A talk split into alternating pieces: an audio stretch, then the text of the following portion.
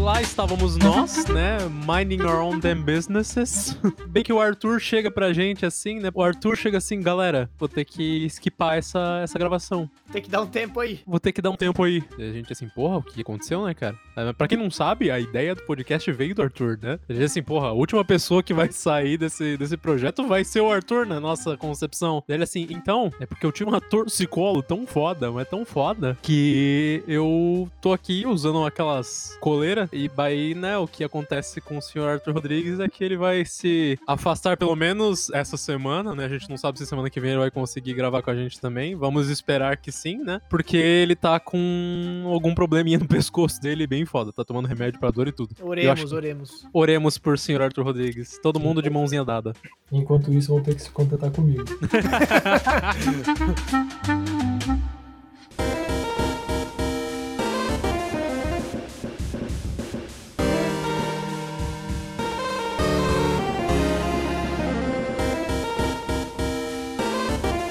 Roleta russa.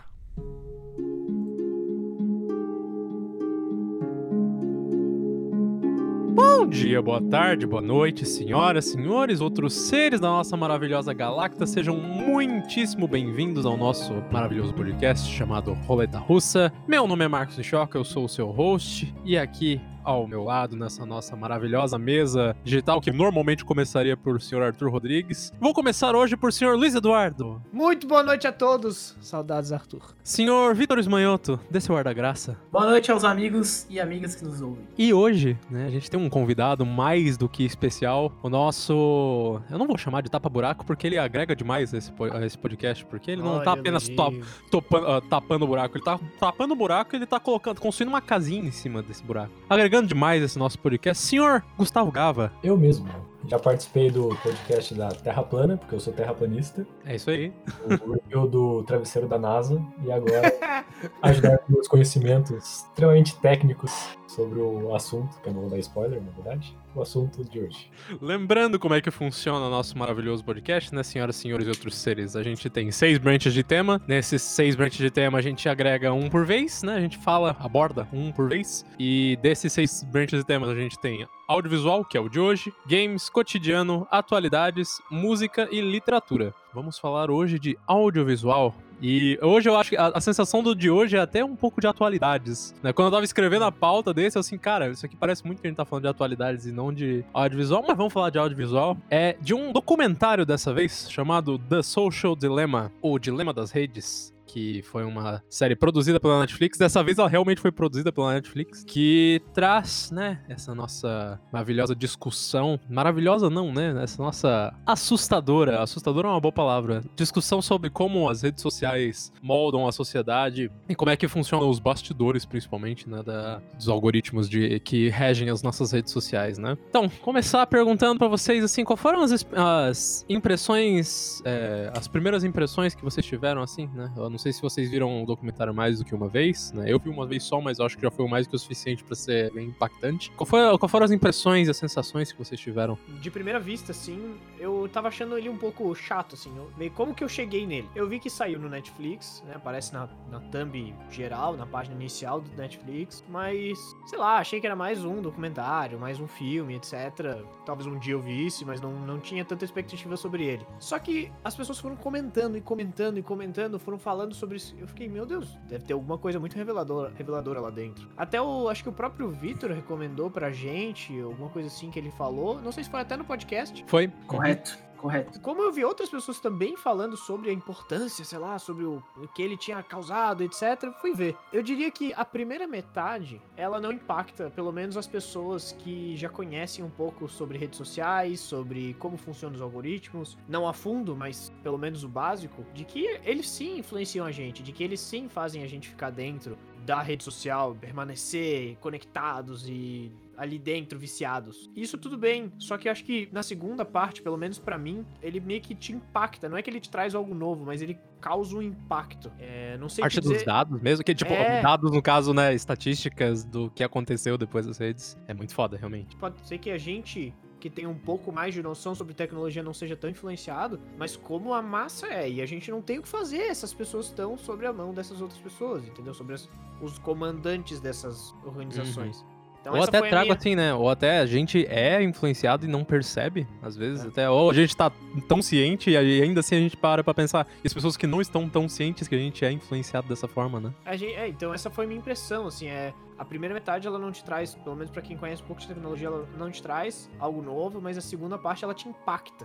Ela te, Uhum. pelo menos me impactou. Eu achei engraçado, assim, a parte deles fazerem um, um pouco de uma, uma cena dentro do documentário, né? Fazer meio que uma casa, uma família ali, representar o vício e ter na cabeça da pessoa e dentro do celular tem ser humaninhos ali comandando tudo. Achei é, lúdico, mas pouco me importou aquela parte, sabe? O mais interessante foram as entrevistas. Eu já, como sou o mais leigo de tecnologia do grupo, gostei bastante do documentário. Pra mim, o conteúdo que ele passa não era 100% novidade, mas o jeito que foi explicado pra mim funciona muito bem. Eu consegui agregar a minha experiência de entender como funcionam as redes sociais e é, não só por palavras-chave como algoritmo, mas exatamente como eles pensam essas coisas para te fazer comprar aquilo e, e te usar como produto posteriormente. E chega a minha sensação principal é chegar chegou na metade do documentário eu me senti meio, meio trouxa assim falar a verdade Enganado. é eu fiquei meio pô que merda hein e, e, e depois e o engraçado é que tu te- tem essa sensação depois de ver o documentário muito claramente e, e aprende alguma coisa e tal. No dia seguinte você pensa um pouco sobre isso, mas logo depois você já tá de volta ao seu uso diário normal Sim, sim. do smartphone sem mudar absolutamente nada. Porque já faz parte de uma forma tão intrínseca das nossas vidas que, infelizmente, é muito difícil de se- dissociar disso. E o vício é muito real. Então, é, é um trabalho diário de tentar não ser tão viciado, mas eu acho que daqui pra frente a tendência é cada vez mais a nossa vida tá ligada ao smartphone, ligada às redes sociais e, e a gente vai ter que lidar com, as consequências disso, com, principalmente na questão de saúde mental e vício e depressão e tudo isso. Gustavo Gava, você é o nosso representante de pessoas que fabricam esse tipo de coisa, Eu sou o culpado por tudo isso. que corrompem a sociedade com aplicativos. Com certeza, é meu, é meu foco na carreira. Ele é terraplanista e além do que ele influencia as pessoas. É eu, eu- eu uso aplicativos para as pessoas virarem terraplanistas. Deixa Tá. claro que isso é uma brincadeira, por favor. Brincadeira, brincadeira, professor. Não, eu trabalho com desenvolvimento de software, né? Eu trabalho exatamente com a área de, de segurança de dados. Sou desenvolvedor. É, e mesmo assim eu achei o, o, o documentário muito interessante, cara. Muitas das coisas que, já, que tinham lá eu já, eu já, já conhecia, né? Na área você, você escuta. É, mas eu achei, assim, que me trouxe coisa nova, assim, que eu não conhecia muito. É, é principalmente aquela parte que eles falam de como eles usam psicologia no que eles estão fazendo. Aquilo ali eu Uhum. achei muito legal, assim. Então, como um todo, eu achei uma ótima experiência, na verdade. Eu só não, eu só não gostei muito daquele, daquela parte encenadinha que tem o moleque e tal. ali. É isso que eu tava falando, é tipo, foda-se. história tu, tu paga, Não, né, aquele que você falou do- dos três robozinhos na cabeça do cara lá, falando aquilo eu achei interessante. Mas a, a, a novelinha ali que o cara fica triste causa da namorada e daí vai no. Eu achei lúdico, entendeu? Eu achei que, tipo, pra um certo, público, vai. um público geral aquilo funciona, porque aquilo é bem, bem, bem lúdico, assim, é, mostra uma realidade que todo mundo vive, né? Uhum. Entre aspas, muitas aspas, mas pra mostrar do tipo, o que que eles estão querendo Sim. dizer. É, Eu acho também que ele mostra muito bem o, o público-alvo de um documentário desse, né? É. Que são duas pessoas, as- a- é, duas pessoas principais, né? Que é a forma da, da irmã mais velha do, do menino lá, né? E o público do gurizão ali, né? Eu acho que, que foi que isso deixa, isso fica muito, uh, muito claro pra eles quererem mostrar esses, duas, esses dois, dois personagens lá como duas personas mesmo, né? E assim, falando um pouquinho da, da parte de quais foram os elementos que eles puxaram, assim, o, aquilo que o, que o Gal falou eu achei muito legal, só que é, do, da parte psicológica, né, de, deles trazerem um ou dois psicólogos pra falar sobre as coisas que acontecem dentro lá, né, eles falam de que tem psicólogos dentro da, da parte do, da, da parte de, de equipe, né, e que vão fazer esse tipo de, de jogada né? Mas o, o que eu achei mais massa mesmo lá dentro, né, dentro desse documentário, foi que tinham um. Foi que essas pessoas, elas na realidade, elas são a minoria de quem ele- eles trouxeram pra falar.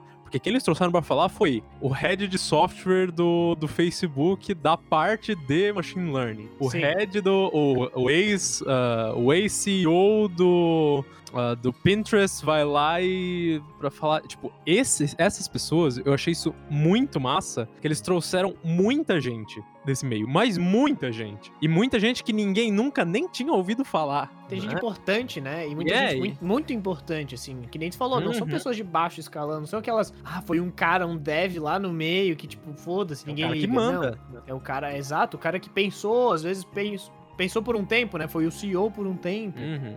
Ah, isso eu achei sensacional, cara. E até tem uma, uma parte ali que eles falam que, mesmo eles sendo os criadores daquilo, eles acabam caindo, sendo vítimas da, da Sim. Uhum. Sim, criaram, assim. tendo que cuidar das filhas, sabe? Tipo, ó, minha filha não vai ter smartphone durante um tempo porque é, influencia a criança, sabe? Tipo, a criança é muito suscetível porque ela não tem Uhum. domínio do próprio psicológico. Sim. É, eu acho que tem que ter uma idade mínima, mas é impossível impedir que a pessoa É, utilize É. isso por muito tempo. Impossível. Não na sociedade atual, a pessoa fica isolada, muito provavelmente vai ter problemas psicológicos por não usar, tanto quanto se fosse Uhum. usado. É, com certeza, cara. É, é a sensação do, do documentário, eu acho que ela é, é. E eu acho até que a intenção de trazerem pessoas desse escalão, assim, né? E, entre aspas, fazer o. O argumento de autoridade com uma autoridade, né, no, no, assunto, no Uhum. assunto é, eu acho que isso causa um- uma impressão, primeiro de tudo, uma impressão muito boa pro Netflix de ter chego nesses caras e também ter a coragem de falar essas coisas. Então, aí esse tipo de, de assunto, assim, né? É claro que o Netflix tem que puxar as, as coisas pro lado deles e tal, né? Tem que falar quem que é mal, entre aspas, no, no outro lado. Mas, mesmo assim, né? Eu achei de uma, de uma coragem muito grande de eles fazerem esse tipo de, de documentário da forma como eles fizeram. Sem ter medo de ser de ser desmantelado por outros tipos, por, por, eh, corporações gigantescas de serem absolutamente quebrados nesse sentido, porque é um, porque é um assunto, é um assunto assim delicado de tratar, especialmente delicado de, de você deixar ele de uma maneira que é, é impossível não ser um pouco sensacionalista quando você fala disso, né? Mas deixar da maneira como eles deixaram é, e, e limpo assim, né? É uma coisa meio complicada, né? Então por isso que eu admiro bastante a, a coragem do Netflix de produzir algo nesse, ah, desse tom, né? Dessa, desse gosto.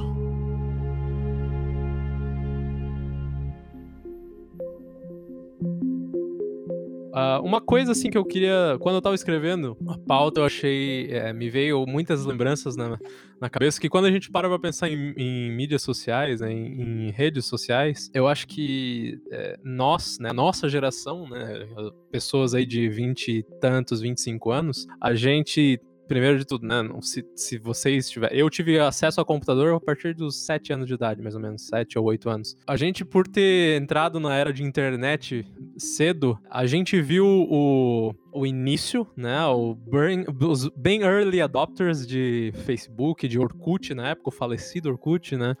A gente viu essa, essa era de início, a era de maturação e a era de desenvolvimento, né, de maturação das redes sociais que a gente vê hoje, né? E, e é muito interessante ver que elas foram praticamente, ó, esse desenvolvimento ele aconteceu praticamente igual ao nosso próprio desenvolvimento, né? E aí eu queria perguntar pra vocês assim, né? Meio que duas perguntas, né? Vocês acham que isso nos torna pessoas diferentes no sentido de é, a nossa geração a gente se torna mais consciente e menos suscetível aos problemas que a- as redes sociais causam por a gente ter vivido essas três etapas? E também, é, como é que vocês uh, viam esses períodos, né? Vocês acham que teve algum período que foi mais legal do que o outro? Ou algo assim? Acho que a gente foi a cobaia do negócio, assim. Meio que cresceu com a gente o começo, né? que Acho que todo mundo que chegou a usar, usar o MSN e o Orkut, que era o berço, assim, da, de rede social. Saudades MSN. E...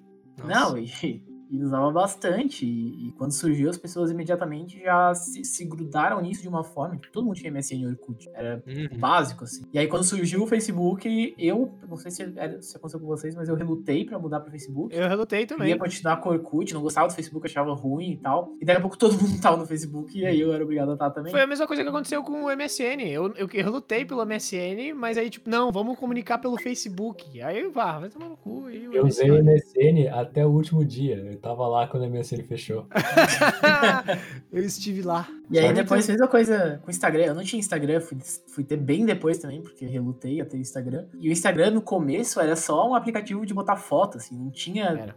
Tipo, hoje é um mundo, tá ligado? Ali tem IGTV, tem stories, tem uma castada de coisas que tu pode fazer no Instagram, virou um aplicativo. Eu não sei, não tenho dados, mas me parece que se pá é um dos aplicativos mais acessados do mundo. Tipo, não sei se não tá no top 3, entende? É, dentre vários outros que a gente tem aí. Enfim, é, como voltando ao assunto, acho que a gente é o tipo da geração cobaia disso e, e a gente provou para todo mundo que isso dá certo, dá muito dinheiro. Que os anunciantes se dão bem ao fazer suas propagandas no YouTube, no Instagram, no Facebook e tal, que fazer seus negócios em rede social e impulsionar com dinheiro vale muito a pena, a gente te dá clientela, te dá dinheiro. Mudou a forma de fazer propaganda, porque TV hoje não tem mais aquela coisa de todo mundo quer um espacinho na TV para colocar sua propaganda, não é mais assim, né? As pessoas hoje querem o seu espacinho na rede social para colocar sua propaganda, porque o acesso é infinitamente maior. Não só por isso, mas também porque a, o projeto da rede social é te oferecer um serviço gratuito, entre aspas, porque você não vai pagar para entrar lá. Mas depois te vender para todos esses anunciantes que vão ser eles, sim, uhum. aqueles que vão bancar as pessoas que criam um aplicativo uh, e criam uma rede social e desenvolvem aquilo. A lógica mudou, a gente foi a cobaia e, na minha opinião, eles aceitaram em cheio, porque a gente não tá menos suscetível. A gente, a gente foi a, prime a primeira geração realmente influenciada por isso. E eu acho que a gente, não sei se é privilégio ou não sei se seria expressão privilégio, mas a gente é a única geração que vai poder falar que cresceu é, junto com a mídia social. Hoje em dia as pessoas estão nascendo dentro da mídia social. E aí hum. uma, uma, impressão que eu tenho, eu entendo que tu falou de a gente foi cobaia, a gente também foi cobaia, mas uma impressão que eu tenho é que a gente ainda é, é novo em relação, por exemplo, às pessoas que já tinham, por exemplo, 15, seus 12, 15, 20 anos, quando essas coisas de rede social já eram, ficaram mais famosas. Essas sim foram mais ativamente as cobaias, na minha impressão. E a gente foi a, a a gente foi crescendo com isso, tendo o 100, mas tendo um pouquinho, um pouquinho mais e um pouquinho mais. A gente foi meio que se evoluindo junto com aquele algoritmo, evoluindo junto com a influência e etc. E a gente foi aprendendo a viver com essa influência, com esse, esses mecanismos. Enquanto quem é mais velho, tendo, sei lá, seus 30, 35 para cima, meio que foi um baque, ou seja, era 100 e de repente virou com, porque eles não entraram ao longo do tempo como a gente, que foi evoluindo junto, a gente foi crescendo junto com essas influências. Então eles, eles sofrem muito com isso. Tipo, eles não sabem lidar com essas questões de algoritmos, não sabem que existe às vezes. E quem nasceu hoje já vive nesse mundo de influência. Então não conseguiu, não consegue tanto separar. Eu posso estar errado na questão dos mais novos, porque a gente não tem tanta noção do que eles estão crescendo agora, é. Mas a, pelo menos pelos nossos pais, assim, pelas pessoas mais velhas, a gente consegue ver que eles não têm noção disso, eles não conseguem entender como é que isso funciona e eles são influenciados muito mais do que a gente que sabe os mecanismos. Tipo, ah, cara, isso aqui é óbvio que, tipo, é meio. Você sabe meio que inconscientemente que você tá sendo influenciado justamente pelo que o Vitor falou a gente foi crescendo junto com essas, com essas redes sociais, a gente foi crescendo junto com essa influência. Eu acho que a gente tá melhor armado. Parece que a gente é a geração certa, sabe? Tipo, o período certo. Mas eu posso estar muito errado. Esse é uma, uma, um, um, argumento que eu tenho. Eu acho que a gente tá bem no intermédio, na verdade. A gente cresceu já na pré. Provavelmente todo mundo aqui na pré-adolescência já usava rede social, o Orkut MSN. Sim, sim. Sim. 13 anos por aí. Quem não lembra do Buddy Poke, né? O Buddy Poke já foi meio no final do Orkut, né? É. Foi, foi no final, é a gente tá, a gente tá nesse intermédio. Porque quando a gente tava na, na adolescência, a gente usava essas redes sociais, MSN e Orkut, é, só que ela era diferente do que as redes sociais são hoje. Por quê? Sim. Porque elas eram no computador. Ou seja, uhum. tu, não, tu não ficava com aquilo o tempo todo. Era assim, você ia pra aula e tal, aí voltava, almoçava, não via nada. Aí Sim. quando você tava, tipo, não tem nada pra fazer. Aí você ligava o computador, ia lá e abria o teu Orkut. É, e, e, aí ficava no MSN lá conversando e tal. Mas era algo que você fazia assim: vou dedicar meu tempo para fazer isso. Agora o que acontece é que você coloca o celular no bolso, aí você vai esquentar o leite no micro-ondas, puxa o celular, dá uma scrollada. Pau. Sim. Toma o leite, dá uma scrollada. Então você tá, tipo, 100% do tempo em algum momento dedicando a tua atenção àquilo. E a qualquer momento também o teu celular pode vibrar e vir alguma notificação. É o que os caras falam, tipo, é como se fosse um drogado né? Uhum. É, a, é, a loteria. A todo momento você pega e puxa, pô, será que vem algo? Vou abrir o é. Twitter, será que tem notificação? E a gente não fazia isso. Eu vou falar sobre duas coisas sobre esse negócio de vibrar que eu não sei se vocês já tiveram. Mas assim, o, seu, o, meu celular hoje em dia ele fica no silencioso master, aquele que nem vibra. Mas antigamente ele ficava no vibrar. E eu senti ele vibrar, sendo que ele não tava vibrando. A minha perna parecia que tava Nossa, vibrando, demais. mas não tinha é, vibração. Cara, vai se fuder. e aí, tipo, agora eu tenho isso aqui. E eu sinto que parece Nossa. que meu pulso vibra. Pô, esse, esse relógio eu quase comprei, eu acho que eu não ter comprado foi bom, cara, porque é, é tipo um impulsionador da notificação, tá ligado? É que dá pra Eu tirar, tenho- dá pra tirar as notificações, dá pra tirar. Mas eu não sei se tenho, tiraria mas eu, eu, eu tenho, mas eu parei de usar por causa disso, né? É exatamente isso que tu falou, Victor. Impulsionador de notificação. Apareceu. Isso aí é bom só pra usar em um lugar. Chama ônibus. Que daí tu tá lá, não precisa tirar o teu celular do ônibus, só ver o que acontece. Se tu precisar achar alguma coisa, aí tudo bem. É porque eu sou um pouco mais controlado, assim, nesse sentido. Tipo, ah, eu vejo a notificação, eu não fico com aquela ansiedade de, tipo, responder. Eu, então, eu, eu, sou tranquilo com isso, mas eu, eu sinto que vibra. Parece que ele vibra sem, que vi- sem vibrar. Eu acho... Cara, é que Porra, eu não sei se é melhor que vibre ou que não vibre, porque o meu não vibra, mas faz tempo já. E aí o que acontece? Toda hora eu sinto a vontade de catar e olhar, porque não tá vibrando. Então, se pá, vai ter alguma coisa, entendeu? Se vibrasse, talvez eu sabesse, eu soubesse que não tinha nada, então não olhasse, sei lá. É só uma suposição também. Eu desliguei Mas- o negócio de vibrar porque eu ficava ansioso, sabe? Eu, mand... tipo, eu mandava mensagem pra alguém no WhatsApp, aí eu ficava tipo, cara, não vibrou ainda. Será que ela vai responder? Será que ela vai responder? É, nossa, horrível. Ah, aí eu, tipo, desliguei, tá ligado? Tipo, ah, agora se eu, se eu demorar pra responder, tipo, pô, nem Mas vi. isso são manobras de a gente tá, que a gente tá criando pra eles pra gente tentar não cair sobre essa influência, sobre essa influência de algoritmo de estar sempre na rede social, sempre na mão deles, entendeu? Tipo, é uma maneira de, tipo, a gente não tá presente naquilo. Quantas vezes eu tirei as notificações de Instagram, sabe? É, sendo que eu nem recebo Instagram eu tantas, não tenho mas... pré. Eu não tenho pré. Na, na tela do celular eu não tenho Instagram, só o WhatsApp. Eu, eu- Ah, eu tirei a do Twitter. Twitter e Facebook eu não recebo. A única que eu recebo notificação é para o chat e tal, WhatsApp, essas coisas. E Instagram. Mas no Instagram também, cara, já tenho aquele vício de, tipo, abrir o Instagram e dar aquela puxadinha pra atualizar, tá ligado? Dar aquela puxadinha. Mas o pior é que- Cara, parece um cracudo fazendo Só pra, ah, só pra fazer um fechamento, um fechamento do negócio. Eu acho que uma con- conjunção das opiniões aqui é o fato de que a gente recebeu o pré. A gente recebeu o pré no momento certo. Tipo, o Orkut MSN a gente recebeu.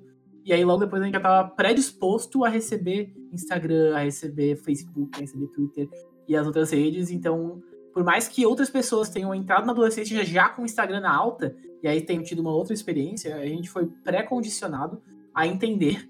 Então, começar a utilizar essas outras redes e não estranhou. O período de adaptação dessas redes foi nulo, porque a gente já Sim. tinha é, adaptação a redes anteriores. Então, eu acho que a gente não foi, é, de, certo- de certa forma, a primeira geração, mas também não foi a primeira geração a já entrar no período da adolescência com essas coisas em alta. Então, É, acho- acho que a gente quer aquilo que eu falei, a gente que evoluiu junto com isso, isso dá, no- no- pelo menos nos favorece, porque a gente sabe um pouco das estratégias que eles usam pra gente. É igual a gente que sabe reconhecer um e-mail que é vírus e, a e a- e um e-mail não vírus. Se pega os nossos pais, eles não sabem reconhecer isso. Pra eles é tudo e-mail. Então, tipo, a Uhum. gente já sabe as estratégias minúcias que eles usam pra fazer essas enganações, Pra nos manipular no caso das redes sociais. E eu acho bem aparente também como a gente usa as, as redes sociais diferente das pessoas que são mais novas. Se você vê, por exemplo, você está no Twitter, você cai no perfil de uma pessoa que é mais nova, você vê isso, você percebe isso. Aí, E no Instagram também, eu imagino que a maioria aqui seja assim. No- a pessoa não usa o Instagram como uma forma de você ficar colocando a tua vida o tempo inteiro ali. É aquele negócio, ah, no lugar de colocar foto, Uma Aí legal. pô, sair com um amigo, aí é, pô, vou botar um story. Tipo, Uhum. é um negócio. Não é aquele negócio que o cara fica colocando, compartilhando e tal. Sim. Aí posta foto esperando receber like. Que eu acho que é uma coisa que acontece com o pessoal que tá passando nessa fase da, na pré-adolescência. esse é o problema que eles citaram dos das crianças, né? Dos adolescentes, que é tipo uma manipulação de querer aquela. É, aquele prazer, aquele. Aquele shot de atenção, né? É, Uhum. e isso é muito foda porque essas pessoas não têm todo o cérebro desenvolvido. Literalmente não tem todo o cérebro É. desenvolvido. Nem uma sacanagem, não tô nem fazendo piada, mas. E aí, só pra gente fechar essa, essa, essa sessão, só queria perguntar uma coisa pra vocês. Essa pergunta eu ouvi um cara que eu gosto muito na, do YouTube, chamado Marques Brownlee, numa entrevista que ele fez com o, é, com o Mark Zuckerberg. Ele pergunta o seguinte, né, pra vocês três que, é, que viveram essa época, e a pergunta vai pra mim também. Vocês preferem o feed na ordem temporal ou vocês preferem o feed na hora, em algorítmico? Então, eu não tive. Eu não tive mais a sensação do algorítmico e do temporal. Mas, como eu sou uma pessoa que olha tudo, tipo, eu sou uma pessoa que seleciona o que eu vou ver. Por exemplo, eu sou uma das pessoas que, que não sou tão influenciada porque eu, aj- eu corto que as influências dele. Eu silencio pessoas que eu não, não tenho tanto interesse, eu paro de seguir pessoas que eu não tenho tanto interesse. Então eu seleciono o que, que o algoritmo, o que, que o Instagram vai mostrar, por exemplo. Então, eu vejo tudo, eu sou uma pessoa que zera o meu Instagram. Então, nem mim, mas é que eu vejo pouca coisa, tipo, se for ver, vão ser algumas publicações que dá pra ver em menos de 20 minutos. Uhum. Então, se fosse em ordem cronológica, ia ser muito melhor, pra mim. Cara, eu, eu gosto do algoritmo. Acho que talvez seja a única pessoa a dizer isso aqui, porque é, é o, que eles, é o que eles falam na série, assim. Quando tu dá o scroll, aí vem uma coisa que te interessa, a primeira coisa. Daí tu não precisa nem passar muito tempo, tu dá o scroll de novo, ele vai te mostrar outra coisa que te interessa. Uhum. Então, tecnicamente, eu não preciso ficar scrollando, entendeu? Eu sou- tô sempre vendo o que eu quero ver e eu não vejo o que eu não quero ver. E isso funciona pra mim, tipo, eu não perco coisas. Eu perco coisas muito raramente, na verdade. Eu deixo o tempo. Eu, sempre que eu posso, eu deixo o temporal, mas eu tenho a, eu tenho a noção de que o Facebook esquece que você marcou isso. Mas tem como marcar isso? Até um tem- tempo atrás tinha, agora eu não sei se tem, porque toda hora É, Facebook eu já não scrollo faz tempo. Facebook eu não entro mais, na verdade. Eu tô falando só do O Instagram. Facebook já não tem mais influência sobre mim, eu só uso esporte interativo. Não, Facebook. É, só esporte interativo. Só esporte interativo eu também. Eu só tenho Facebook pra isso. Eu, eu tenho o Facebook pra marcar e, marcar e ser marcado pela Ana em coisas fofinhas, engraçadas. é isso aí. Eu nem marco mais, só marco no Twitter, mano. No Facebook nem uso, mas sério. sério. É, não, o Facebook eu acho que virou um, algo que ele, ele, simples, ele só precisa existir ali. pra evento. Nem evento, ninguém mais faz evento, mano. Nem quando não tinha pandemia. Ninguém faz evento mais, tá ligado? Morreu esse aí. Eu acho que o É, Facebook hoje tá investindo em duas coisas muito interessantes, que é o streaming dele. É e verdade. tem muita gente no streaming do Facebook que dá muita grana, mano. Virou meio que um Twitch, assim. E, e realmente eles estão investindo nisso agora porque o resto morreu no Facebook. É, eu não vou entrar nessa seara porque tem uns outros argumentos aí, mas o Facebook tá investindo nisso. E ele, Uhum. querendo ou não, ele é o centro de todas as outras redes sociais. É, que ele é dono. A minha percepção, assim, sobre o algorítmico e temporal, eu vejo, eu vejo muito da, da vantagem de ambos os casos, né? Porque ambos têm as suas vantagens e desvantagens. Eu, eu, eu prefiro o algorítmico, porque, ao menos da maneira como eu uso o, né, as redes sociais, eu prefiro não passar tanto tempo dentro delas, né? Não, não, eu prefiro não passar tanto tempo dentro do Instagram ou dentro do, do Twitter fazendo alguma coisa assim. Então eu gostaria de que a primeira, já que eu vou passar pouco tempo lá, eu prefiro que a primeira coisa que apareça seja algo nesse sentido. Então, ah, eu, eu tendo a preferir o algoritmo por, o algorítmico por causa disso, né? O que, é, o que eu achei interessante da resposta do Mark Zuckerberg nessa entrevista que eu tô falando é que ele fala que o algorítmico ele foi implementado principalmente por causa de spam. E isso é verdade, cara. Eu parei pra, pra notar isso, que quando era o feed era puramente temporal, tu influenciava pessoas que queriam esse shot de atenção a publicar muito, não necessariamente com qualidade, né? Hum. coisas que não coisas que não interessavam tipo vai não interessa se eu tô publicando uma coisa que as pessoas vão curtir eu quero que eu quero que as pessoas me vejam então eu publico muito. E isso é verdade cara. Eu lembro que sei lá cinco seis anos atrás mano os, os feeds do, do Facebook eram insuportáveis às vezes com a quantidade de publicações que tinham. E assim cara é, na, na minha na minha percepção eu gosto do algorítmico por causa disso né? Porque ele é, me, me reduz a, a na minha na minha sensação ele me reduz a quantidade de tempo que eu passo mexendo no Instagram ou em algum outro tipo de rede social assim. Mas também pode ser a minha questão No fim das contas, ele tinha que ter opção. E eu tinha É. que poder escolher isso. Mas. Eu sei que o Facebook tinha, o, o Twitter tem. a- Bom, Instagram, mas o, tu- o Twitter, o Twitter man- eu acho que ele manda bem no algoritmo, porque tu não perde coisas, eu acho, assim. É a mesma coisa que o Instagram, na verdade. Tipo, cara, sou, é aquele negócio, tipo, ah, tal pessoa curtiu tal coisa, e tu, tu realmente interage com essa pessoa que curtiu tal coisa, então talvez tu vá curtir uma coisa que ela curtiu. E aí, muitas vezes eu me deparo com notícia, com coisas da- do tipo, e eu não perco esse tipo de coisa exatamente porque outras pessoas viram e me, me- meio que me informaram que viram, entendeu? Uhum. eu, Eu acho que ele é inteligente dessa forma, assim, de, de, de te mostrar o feed. eu sou um cara que não gosta, cara, de nenhuma forma desses algoritmos de recomendação, assim. Eu prefiro ter, ter o controle sobre o que eu tô fazendo. É sabe? isso, é Uhum. isso. Tipo, se eu, se eu seguir tal coisa, eu quero ver as coisas que essa pessoa, ou essa página, o que for, publicou. E eu não quero que isso seja ocultado de mim, porque o Uhum. Facebook acha que eu passo mais tempo olhando pro outro do que pra esse. Tipo, tem muita coisa que eu abro e vejo e fico um tempo olhando para aquilo, porque é ridículo, porque é horroroso. E Hum. aí foi ah, engraçado, eu abro pra mandar pros meus amigos, tipo, olha que lixo isso daqui. Tipo, que fica aparecendo pra mim. Tu segue o Alan Terça Livre pra isso? mano?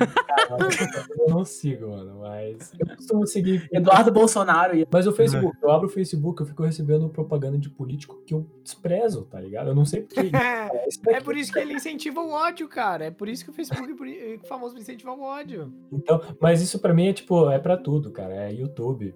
Eu, eu não, não costumo deixar ficar indo no que o YouTube me recomenda. Não, isso É. eu também nunca faço. Spotify é muito Normalmente raro, não recomendo coisas boas. sei lá. Eu prefiro ter controle. E eu O Spotify esses dias resol- Spotify resolveu pra mim acerta muito, cara. Aí Spotify- a gente, Marcos. a gente difere. Marcos. Marcos. O Spotify me recomendou música religiosa. Eu, eu falei, pra mim ele acerta muito. Né? É ra- são raras as ocasiões que Cara, ele- É, alguma coisa eu, acho não que é- gosto nada, assim. Na, É a coisa da experiência da pessoa, tipo, como é que tu Ah, gosta de utilizar a rede, entendeu? Eu acho que funciona assim, tá ligado? Eu acho que o algoritmo tá errando muito porque ele não tá me ouvindo e às vezes eu falo dinheiro, ele não me recomenda dinheiro, ele me recomenda comida de gato. Tem uma extensão que tu bota, acho que era do Chrome, deve ter em todos, é, que funcionava com o Facebook, mas deve funcionar, deve ter o equivalente para os outros também, que é basicamente ele tenta simular o algoritmo do Facebook. É, você deixa ele aberto ali e você vai usando o Facebook e tal, aí ali ele vai te dando o perfil que o Facebook daria para você, sabe? E para mim, pelo menos, eu não sei se é porque eu uso a rede social de uma maneira meio caótica, assim, eu sinto tudo bom, eu Tu é faço- caótico. eu tento não fazer bolha e tal. Cara, era tudo errado.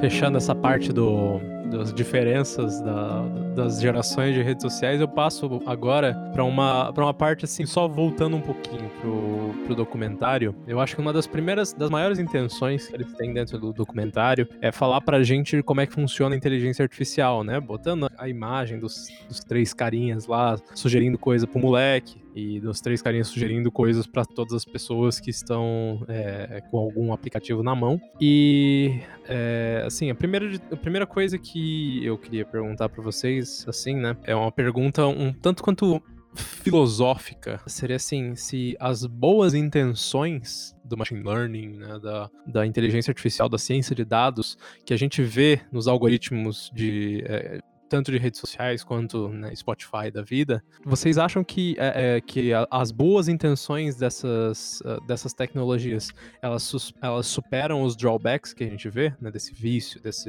necessidade de, de interação, dessa ansiedade toda? Vocês acham que elas É, superam? primeiramente, primeiramente, eu acho que boa intenção mascara a verdadeira intenção, nesse caso. Olha, Sim. que frase! Mas é verdade, porque qual é a intenção do algoritmo? É te manter preso pra te vender mais pros anunciantes de cada uma dessas redes. E aí o que, que eles fazem? Pra não falar tão escrachadamente que eles querem te vender pra anunciante, eles falam, não, tô fazendo isso aqui pra te mostrar o que te interessa e tal. E não é que não mostre, como eu falei, eu prefiro meu feed algorítmico. Mas essa não é a boa intenção que é por isso que eles criaram essa, esse mecanismo. Não é por isso que eles criaram esse mecanismo. Eles criaram por um motivo bem claro, que é fazer dinheiro com a rede social, como que é uma coisa que eles não te cobram no serviço. E as boas intenções são, na verdade, externalidades positivas de um mecanismo que tem uma função bem clara, na minha opinião. E aí, se tu entender que essas boas intenções mascaram as verdadeiras intenções de criar esse mecanismo, e aí adicionar o fato de que ele tem externalidades negativas também, é, é difícil porque eu tô inclinado a falar que é uma bosta, mas não tem mais hoje em dia como imaginar.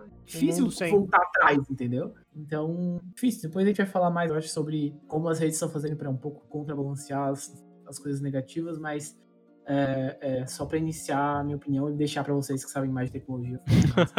É que vamos fazer o seguinte: vamos nomear o que, que são as boas e as, as más intenções, né? As boas intenções seriam o quê? Seria unir as pessoas, poder comunicar com as pessoas de longa, de, né, de longa distância. Isso é bom? É te mostrar, sei lá, te deixar mais informado? Isso é, É, me, me, ah, me diga, me diga você, Lui, o que, que você Pois acha é. que é uma boa intenção de uma inteligência artificial, sabe? É, na minha visão, é algo muito próximo disso que você falou, mas principalmente a, a, a intenção do, do interesse das pessoas, né? O que você vende numa rede social não é, como o Victor falou ali, você não vende anúncio, você vende o interesse das pessoas, é isso que você vende. E se você prende o interesse dessas pessoas, seja via YouTube, seja via é, foto do, do Facebook, do Instagram, qualquer, qual- qualquer que seja o meio, você vende o interesse dessa pessoa, né? Então, interesse tá também conectado com o ativo mais importante que todo mundo tem, que é tempo. Uhum. E um algoritmo tentar te sugerir alguma coisa que te economiza o tempo do seu uh, o, o, teu tempo de pesquisa, o teu tempo de o teu tempo de correr atrás daquilo, né? Como o Gava disse, né? Claro, tem gente que, que quer ter o controle disso, que quer ter a sua. Que quer ir atrás daquilo, né? Que quer correr atrás desse tipo de, de situação. Uhum. A minha visão é que a boa intenção dele é tirar, tirar esse, esse processo que muitas vezes pode ser complicado. Né? Quem é pesquisador, cara, quem já, quem já fez uma faculdade sabe que pesquisar coisa é difícil. Sim, Achar sim. aquilo que você quer é complicado. Sim. E às vezes a parte de marketing digital, assim, né? Ela acerta muito, mas ela também erra muito, né? A gente sabe disso. Então, Como eu falei, ali recomenda é. comida de gato para mim, sendo que eu nem tenho gato. Exatamente. Ah, então, tipo, essa, é, essa nuance, né? Essas boas intenções, eu, eu na, na minha visão, não sei se elas superam os drawbacks. Eu digo assim, que, ela, que elas justificam os drawbacks. Eu acho que os, o, o, problema principal, né, de usar a inteligência artificial, de usar a ciência de dados de maneira errada, ela não, não reside na tecnologia em si. Reside na natureza humana e no ah, caos sim. e no caos de sociedade que, é, que a gente vive, né? No, é que no, assim como... no caos comportamental que a gente chama de sociedade. É que assim como o próprio documentário coloca, né? Que é só as pessoas que estão lá no comando quererem mudar isso que as coisas mudam. O algoritmo, ele, ele é, entre aspas, um bichinho que tá evoluindo sozinho, mas ele não tá sozinho no fundo. Uhum. Ele precisa do ser humano para estar tá lá.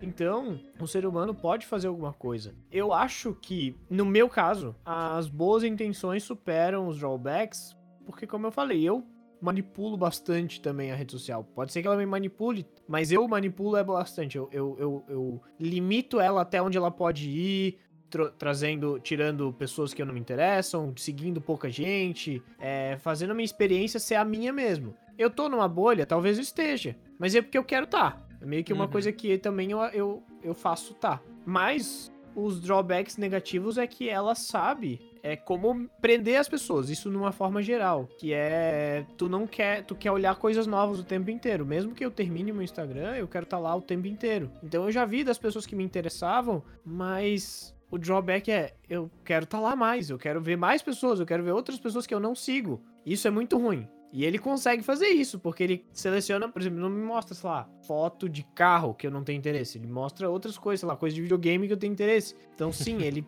manipula de certa forma. Isso é ruim. Uhum. Eu, eu compartilho da, da opinião do Victor, na verdade. É, eu acho que assim, aquilo é uma ferramenta feita com um mau interesse. Mau interesse entre aspas, né? É, ele tem um objetivo claro, que é usar o usuário como um produto. A sua informação é o produto, e eles fazem esses algoritmos justamente para extrair o máximo possível de você. Para você, aquilo pode até parecer como uma boa intenção, pode parecer como algo bom, porque para você tá, tá mostrando o que você quer ali. Só que assim, para mim, se fosse uma boa intenção, primeiro, você ia conseguir mudar isso. Uhum. Aquilo ia ser uhum. extremamente claro para você. Você ia estar, tá, tipo, na hora que você entra na rede social, você ia saber que existe aquilo rodando daquela maneira.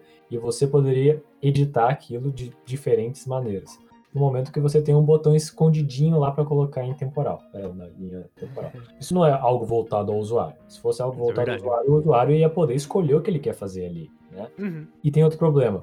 É, tá, o drawback você pode pensar que ah, o cara vai ficar meio viciado ali.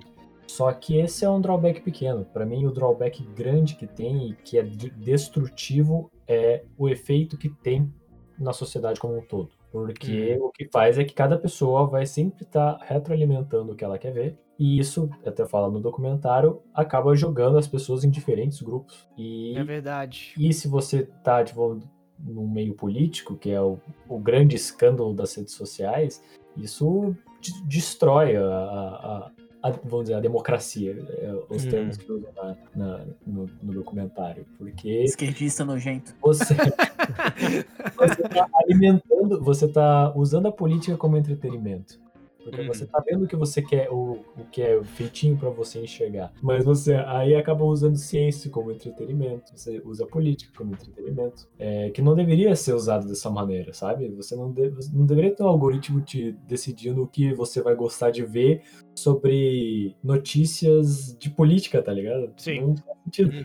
Se fosse, vamos dizer, é, ah, você gosta mais de notícias de esporte, então a gente vai te mostrar todas as notícias de esporte. Beleza aí é tranquilo. Mas se ele decidir que vai te mostrar que, ah, você gosta de terra plana, então vou te mostrar terra plana. Isso não tá certo, cara. Isso é extremamente danoso pra sociedade. É, é verdade. Não, não importa se pra você é, é legalzinho porque tem um lado bom. Cara, o algoritmo é danoso. Isso aí me lembra uma conversa que eu tive com. É, será que eu devo falar o nome do cara aqui? não sei, eu acho que não. É, é o, vamos chamar ele de, de Sanderson. É, que eu tive, eu tive uma conversa com esse cara no, no ônibus. Ele é psicólogo né, e ele trabalha numa empresa de software. Né? Era o tipo, o, o tipo de cara que tá lá, o psicólogo que tá lá é, manipulando as pessoas para manipulando a mente humana para tentar fazer com que o algoritmo dele a psicologia na área da tecnologia é quase um superpoder. Tu pode ter o lado branco e o lado negro o né? lado negro da força. É, ele tentava ir pro lado branco da força ao menos a tentativa que ele estava tentando falar isso, né?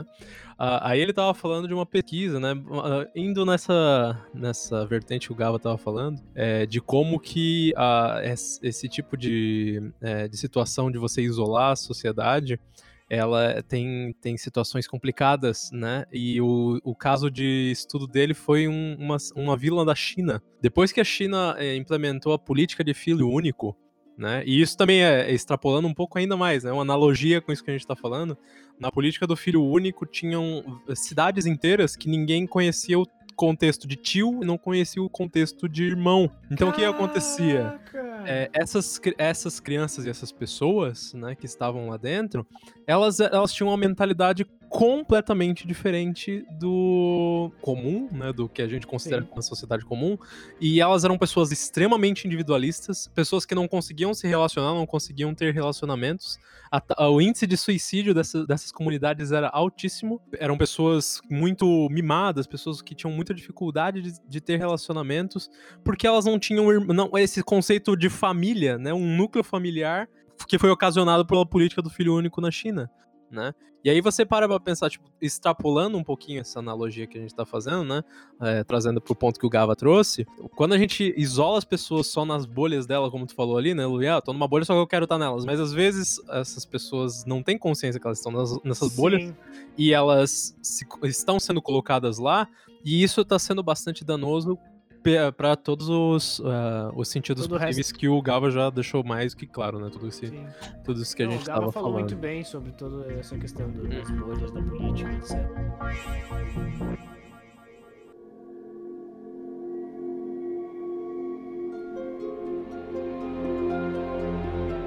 E assim, só pra gente finalizar o assunto de IA, eu queria fazer uma última pergunta. Assim, quando a gente fala de inteligência artificial, é, se, se, se, a gente estivesse falando de inteligência artificial 5, 5 10 anos atrás, é, esse assunto seria mais fácil de. É, mais palatável, talvez, na, no sentido de que era uma coisa muito abstrata, então as pessoas não entendiam tão bem como é que funcionava uma inteligência artificial, e hoje o assunto é bem mais difundido, né? Só que, ainda assim, eu queria fazer uma pergunta assim sobre a, a visão de vocês para o futuro. Né? Qual que é a, a, vertente da IA de vocês, é, que, é que vocês levam assim. Uh, filosoficamente quando vocês vão conversar com alguém? Vocês acham que a IA vai ser um exterminador do futuro, Skynet da vida que vai é, acabar com toda a humanidade? Vocês acham que a IA tá aqui para ficar como uma parceira? O que vocês acham? O Gava tem alguma. Quer dar uma. Mano, eu sinceramente não tenho nem coragem de, de falar isso. As minhas, as minhas concepções de inteligência artificial são baseadas em filmes hollywoodianos. Eu não vou nem. Cara, eu, eu não sei dizer, na verdade. A gente tem muito tem muito daquela ideia de, de ficção, assim, em cima de IA, né? É, mas eu sou uma pessoa, na verdade, um pouco pessimista, assim. Eu não acho que ela vai ter a Skynet que vai jogar bomba nuclear sozinha, porque é, isso não vai acontecer, né? Eu imagino que nunca vão fazer algo que não tenha um, um kill button ali, tipo, para. eu imagino que isso nunca vai acontecer. Mas eu acho que ela, a gente já tá, já tá experimentando o lado ruim da IA, sabe? Porque a gente como humano não tá preparado pro que pro que o efeito de uma IA tem como sociedade, entendeu? A gente agora no momento a gente já tá sendo vítima de algo que a gente criou com algo com, com outros meios, não foi? Ninguém criou rede social para escravizar a humanidade. Sim. ninguém, provavelmente, provavelmente ninguém previa onde a gente ia chegar em 2020 quando começaram a criar a rede social lá em, nos anos 2000 e o, o efeito que isso ia ter na sociedade. E o humano, ele ainda não sabe conviver com isso não digo individualmente, mas como sociedade mesmo. É, a gente não sabe o efeito que a internet tem realmente na, na nossa vida. Né? E eu acho que a gente não vai aprender com esse erro. Uhum. Eu imagino que isso ainda eu, eu não posso falar o, o, aonde a gente vai chegar com a IA. Né? Não é minha área, não tem como falar isso. Mas eu acho que é uma experiência que vai acontecer novamente e a gente também não tem, não tem como, como prever o que, o que vai vir. Que triste, né? Porra, que papo triste. Tá, não é triste, porque essas coisas também elas não são feitas para o mal, né? Essas uhum. coisas são feitas para para algo bom. Então, tá, vai ter com certeza seu lado ruim, a humanidade vai ter que passar por alguma coisa muito ruim aí para a gente aprender com isso, mas claro, com certeza vem coisas muito boas, cara. A rede social eh, não é uma desgraça da a praga que, que vai destruir a humanidade. Não, Porque não, claro que não. Você consegue falar com seus amigos quando você quiser e tal. Sim, é, internet, sim, sim. Tem um monte de informação sempre. Hoje você algo acontece lá na Síria, você vê 10 segundos depois no seu Twitter. Sim. Isso é muito massa, mas a humanidade vai ter que sofrer, vai ter que andar um pouquinho ali para conseguir se adaptar. A minha, a minha visão, ela é, a, ela é a união de dois caras que eu admiro muito, assim, né? Prim, o primeiro cara, ele é o cara que escreveu o Sapiens, que eu já recomendei aqui, e o Homo Deus, que é principalmente o, o segundo livro dele, né, o Homo Deus, que mais chama atenção com relação a esse ponto, né, de como é que vai ser o futuro dos seres humanos, né. O Yuval Noah Harari, que é o nome dele, eu tava ouvindo um podcast dele é, esses tempos. E o que ele fala nesse podcast é assim que a humanidade hoje, ele, na visão dele, ela, ele tem a crença de que são três coisas que podem acabar com a humanidade com, do jeito como a gente conhece. A primeira delas é uma guerra nuclear, a segunda delas é uma pandemia, só que uma pandemia mais fatal do que a gente vive hoje, né? Ele, ele gravou isso, né? recentemente, então ele, ele, está em 2020 falando isso. E a terceira coisa é a inteligência artificial. Ele fala assim, cara, a coisa que mais me dá medo é a terceira, né, no caso a inteligência artificial. Porque para uma guerra nuclear e para uma pandemia, a gente tem um objetivo, né? No sentido de a gente não quer que exista uma guerra nuclear e caso a pandemia aconteça, a gente quer achar uma cura. Então a gente tem uma, um esforço ativo para ambos os lados para que eles não aconteçam, esses dois lados. Né? A, a intenção humana é muito clara para ambos os casos. Já para a inteligência artificial, nada é muito claro. A gente não sabe para que que a gente quer usar a inteligência artificial, caso e aliás, desculpa, deixa eu reformular minha frase. A gente não sabe o que que a gente vai fazer caso a gente crie uma inteligência artificial que seja realmente danosa à existência humana e possa erradicar a humanidade como um todo, porque a gente usa a inteligência artificial para absolutamente qualquer coisa. Eu trabalho com inteligência artificial para reconhecimento de padrões em vibração, né? É, no caso, eu não trabalho ativamente, eu sou o cara que faz especificação para os meus amigos da, cientistas de dados fazerem isso. Mas, cara, tipo, e é falando de inteligência artificial para redes sociais, né? E tem um monte de outras inteligências artificiais acontecendo em medicina e esse tipo de coisa assim. Então, é, a, a, minha resposta ali, né, do, de como eu vejo o futuro, ela é a junção dessa, desse medo, né? E a resposta que vem de um outro cara que eu admiro muito, que é o, que é o Elon Musk, que o, o, Elon Musk, ele, ele pensa que a IA, ele vai na mesma vertente do, do Yuval nisso, né? Que ele fala que, cara, eu acredito que a inteligência artificial é o que vai acabar com os seres humanos. Só que como é que a gente contorna isso? Fazendo com que todas as pessoas tenham acesso à inteligência artificial de uma maneira mais fácil. Então ele tem algumas várias é, in iniciativas que vão, vão nesse lado. Né? Ele abriu todas as patentes da Tesla. Mas é no sentido de de educação? No, é, no sentido de acesso mesmo, né? Porque ele assim, o, a IA provavelmente ela vai ser danosa se ela tiver uma pessoa, se ela tiver uma organização, uma corporação que tem controle sobre isso. Entendi. Então o que, que eu vou fazer? Eu não posso deixar que esse tipo de coisa aconteça de jeito nenhum. Então o que, que ele faz? Então, o que, que quais são as iniciativas dele? Ele, primeiro de tudo, né? Abre todas as patentes da Tesla, sejam elas com inteligência artificial ou não. Né? Ele abre a tal da OpenAI, que é uma outra empresa que faz software de código aberto que tem tudo a ver com, uh, com inteligência artificial. Eles têm agora um tal do GPT-3, que é um supercomputador fodelástico lá, que é, é praticamente um cérebro gigantesco que, que tá fazendo uns, umas operações em, em, em, inteligência artificial absurdas, né? E iniciativas como essa do Elon Musk, que eu acho mais, é, que, que, eu acho mais uh, corretas e coerentes e, e, efetivas até com relação à inteligência artificial. Não é você tirar é, e diz, não é você tirar ou você dizer assim, cara, é, vai dar ruim, a gente não tem muito o que fazer. É você dar acesso às pessoas, empoderar as pessoas com o poder daquilo que as, é, que as ameaça, para que daí elas no futuro consigam eliminar esse risco, né? Que não seja um risco, seja uma, uma ferramenta. Mais ou menos essa a, a vertente que eu penso Mano, de até o, beatbox. Ó, ó, o nível. Até hoje eu fico de cara como o Akinator consegue acertar o que eu tô pensando.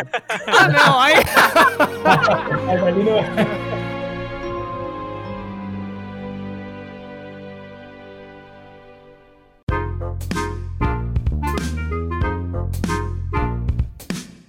Passa agora para que, que parte do nosso podcast, senhor Luiz Eduardo? Passamos para perguntas. E onde que as pessoas mandam perguntas pra gente, senhor Luiz Eduardo? Bom, agora que o Arthur não tá aqui, vou ter que assumir esse papel. As pessoas podem mandar perguntas para o nosso Instagram, arroba RoletaRussaCast. Para o nosso. Se quiser, pode mandar pelo Twitter, arroba Roleta RussaCast, igual o Instagram. Pode mandar para o nosso Gmail, arroba Roleta Podcast, arroba gmail.com.br. Não, ponto sem, sem ponto .br. para o nosso CuriousCast, curiouscat.me barra roleta russa. Começa aí, Luiz. José Henrique pergunta, o que define um macarrão? O que define um macarrão? Como definir um macarrão? Cara, por macarrão exemplo, é uma massa. Não, mas tudo bem, mas por exemplo assim, um espaguete é um macarrão, certo? Certo. Um pene é um macarrão, certo? Uhum. Depende da Vários conotação aí do negócio, mas pode ser. tá, um... Agora, aquele gravatinha é um macarrão? Lógico que é. Claro que é. Macarrão. É uma massa. Farfalle? E aquele concha é um macarrão? Macarrão. Sim. Ô, Luiz, Contilhone. se isso não é macarrão, o que que é, cara? Me conta. Ó, Eu não sei. uma. Capelete é macarrão? Então, aí, ó. A capelete é macarrão. É macarrão Não com é. uma Não, massinha não é, dentro. Tem recheio. Tem recheio. Não, não mas é um macarrão com um recheio. Ah, meu Deus, não é porque Ah, então tem recheio. lasanha. Lasanha é macarrão agora? Não, lasanha é lasanha. não. Lasanha, lasanha. Claro. Ravioli, lasanha. ravioli é macarrão? Ravioli. Não, ravioli é ravioli. Raça? Ué, Onde mas- vocês? Se capelete é macarrão, por que que ravioli Agora- não é macarrão? capelete não é macarrão, cara. Capelete não é macarrão. Agora que eu comecei a entender a- a- a- o cerne da pergunta. Ah, tá. Cara, o que define o, que define o macarrão, ó, o gabarito, o que define o macarrão é ausência de recheio. Então, ravioli não é macarrão nem capelete. Ravioli Exato. não é macarrão Aquele de concha também tem recheio. Não, mas a concha você coloca o recheio dentro. Mas aos outros também botam É. recheio. Não, mas você bota recheio pra ele ficar fechadinho, entendeu? O, a da concha qual é a você concha. coloca assim e coloca dentro. Seguinte, macarrão é um tipo de massa alimentícia com formato de tubos curtos, em que se incluem os pene e os cotovelos. Os pênis. No entanto, em algumas regiões do Brasil, o termo macarrão é usado para se referir a qualquer tipo de massa alimentícia, desde espaguete, as letras e outras formas usadas em vários cozidos e sopas. Então quer dizer que o, o espaguete não é macarrão. É, macarrão. Ah, isso aí é definição da galera do direito, velho. Isso aí é coisa que tá lá na Constituição, velho. Mas é que Mano, é caso a caso, é caso a caso. Espaguete é macarrão? É macarrão, com certeza. Mas ele falou na macarrão. definição que tu falou aí, tem que ser coisas curtas e não sei o que lá. E em algumas regiões do Brasil se usa o Ó, macarrão. o Rodrigo Garcia ali, Blue Chicken BR, fez uma, uma indagação Os assados precisa, da. Os assados da UFSC são macarrão, então? Massa sem recheio. Mano, macarrão é a Hum. parada, é a parada que tu faz, bota molho em cima, mano. Macarrão. É isso aí. Tu ver, a pergunta foi boa, a pergunta foi muito boa. Foi, foi. Demorou pra, demorou pra cair a ficha, mas ela foi boa. Eu acho que o Arthur, o Arthur teria uma ótima definição pra trazer Teria. aqui. Com uma definição certeza. complexa e que o Vitor não aceitaria. Exato, a gente brigaria. Helena É. Greenshort pergunta: Qual a melhor praia de Floripa pra vocês? Ou se não, qual o melhor lugar da ilha? Cara, o melhor lugar da ilha, claramente, é o trapiche do Saulo Ramos. Caso vocês não, não É o conheçam, é o Vitor ama muito esse lugar. Que vocês vão conhecer o trapiche Saulo Ramos, que é o melhor lugar de Florianópolis. Agora, sobre praia, a melhor praia é aquela que não tem fila pra ir nem pra voltar.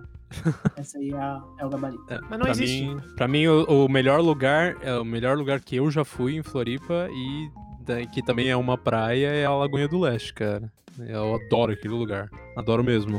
Eu, fui, eu fui uma vez só e foi o suficiente pra, assim, quero ir lá pelo menos mais uma vez por ano, tá ligado?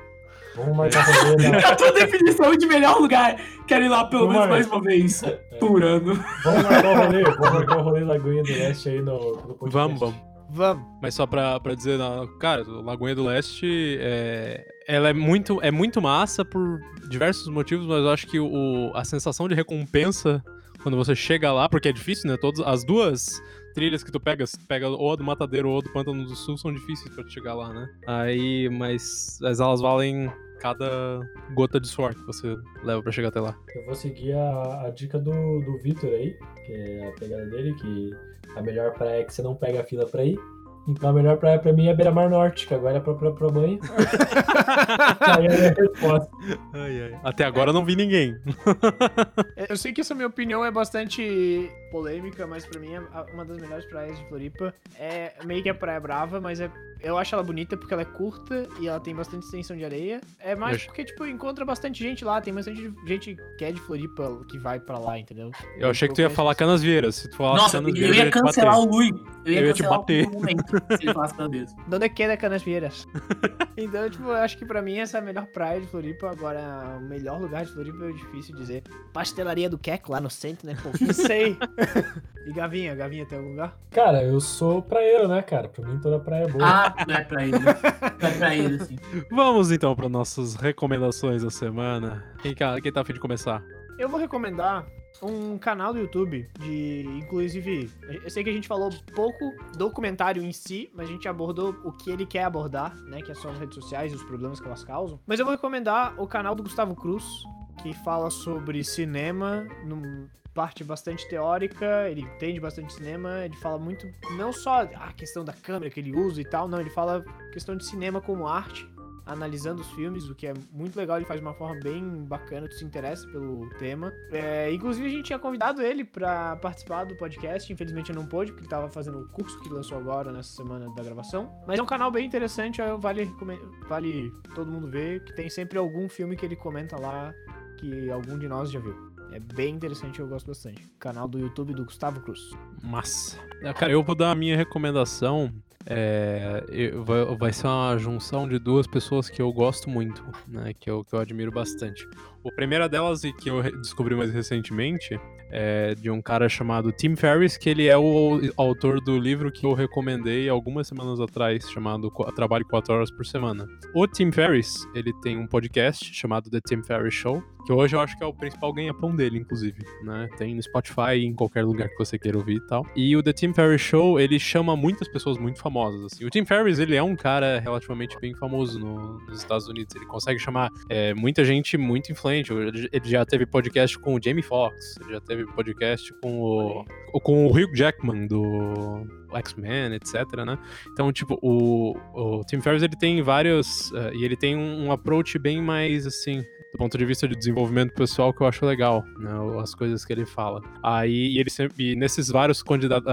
candidatos, esses vários convidados que ele traz, um deles foi o que foi o do último podcast que eu estou aqui recomendando, foi o autor do Sapiens e Homo Deus, que eu falei aqui no- durante o podcast, né? O Yuval Noah Harari. E o Harari trouxe diversas questões muito legais lá dentro do podcast. É uma discussão, assim, entre essas duas pessoas que eu admiro bastante, muito ah, contundente. Então, né, é o número... Deixa eu até ver aqui, eu tô com o Spotify aberto. É o 477 do The Tim Ferriss Show, com Yuval Noah Harari. Muito bom, recomendo. Muito bem. Eu vou fazer minha recomendação musical. Faz uma semana, basicamente, que eu tô ouvindo de trás pra frente, frente pra trás, o álbum do Louis Capaldi, Divinely Uninspired to a Hellish Extent. É isso aí. O álbum, que na verdade é o único álbum dele, então se vocês não lembram do nome, é só digitar o nome do cara. Louis Capaldi no, no, no Spotify, vocês vão ver o álbum. Cara, é bom de cabo a rabo.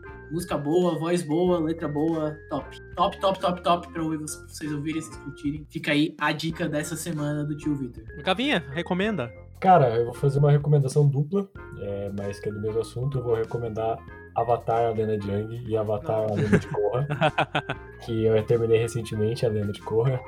A Lenda de Yang eu já tinha assistido há muito tempo. Pra quem não conhece, é um desenho é, animado que passava na Nickelodeon, mas que apesar de ser um desenho, é, é- é bem, bem leve, né? É bem bem divertido de assistir, mas ele é extremamente profundo, assim, fala de temas bastante atuais, fala de imperialismo, fala sobre discriminação. Os personagens são magníficos, todos são muito interessantes, é, tanto no, no, Avatar, no Lenda de Yang quanto na Lenda de Korra. E para quem tá procurando algo para assistir que é bem que é tranquilo, assim, episódios pequenininhos. E é isso, eu recomendo muito, é muito legal mesmo. Ô Gava, eu não vou nem te interromper nessa recomendação, porque assim, tu falou quase as mesmas palavras que eu fiz na semana passada, porque eu recomendei essa série. Sério? Olha só.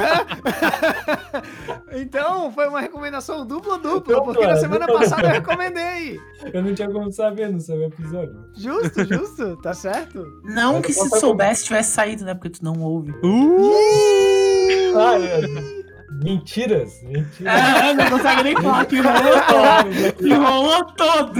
Mentiras. Eu até sei que o último episódio foi da, dos bichos lá, porra. You are fake news, meu amigo. O Revolução dos Bichos, porra. Ah, tá no título do episódio.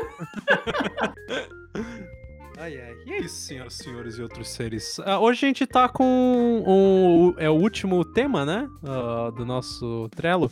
Exatamente. Estou, estou, estou equivocado? Mas não, já? Tá não. Não, já? é o último. É, é, é o último, já. Foi o último. Foi o último. O audiovisual era o último que faltava. Estamos agora com um tamborzão limpíssimo. Vamos fazer um random number, já que não tem o. Vamos lá. O sorteio do tema da semana vai ser feito por mim, senhoras e senhores. O tema da semana que vem, então, vai ser audiovisual que a gente vai falar sobre audiovisual, Vitor Esmanhoto? Sobre as técnicas de tripé, não é? Tripé? De montagem de tripé. Cara, tirou a palavra da minha boca, não poderia ter falado melhor. Como é que é o nome? É Gorila Pod, o nome daquele negócio? Esse é, o novo, falar... novo tripé. eu é ia falar novo. que era o novo filme do Marcos Palmeira. Pode ser também. É, é, é uma, boa, uma boa discussão. Técnicas de utilização de tripé no filme do Marcos Palmeira. Perfeito. E é isso, galera. Muito obrigado pela audiência. Muito obrigado, Gava, pela participação porque, né, você tinha muito o que agregar pra gente. Muito obrigado pelo convite. Estou sempre à disposição aí para ocupar a vaga do Arthur. Se um dia vocês quiserem quicar ele também, podem me chamar. ai, ai. É isso aí, pessoal. Um beijo em vossos corações. Beijo.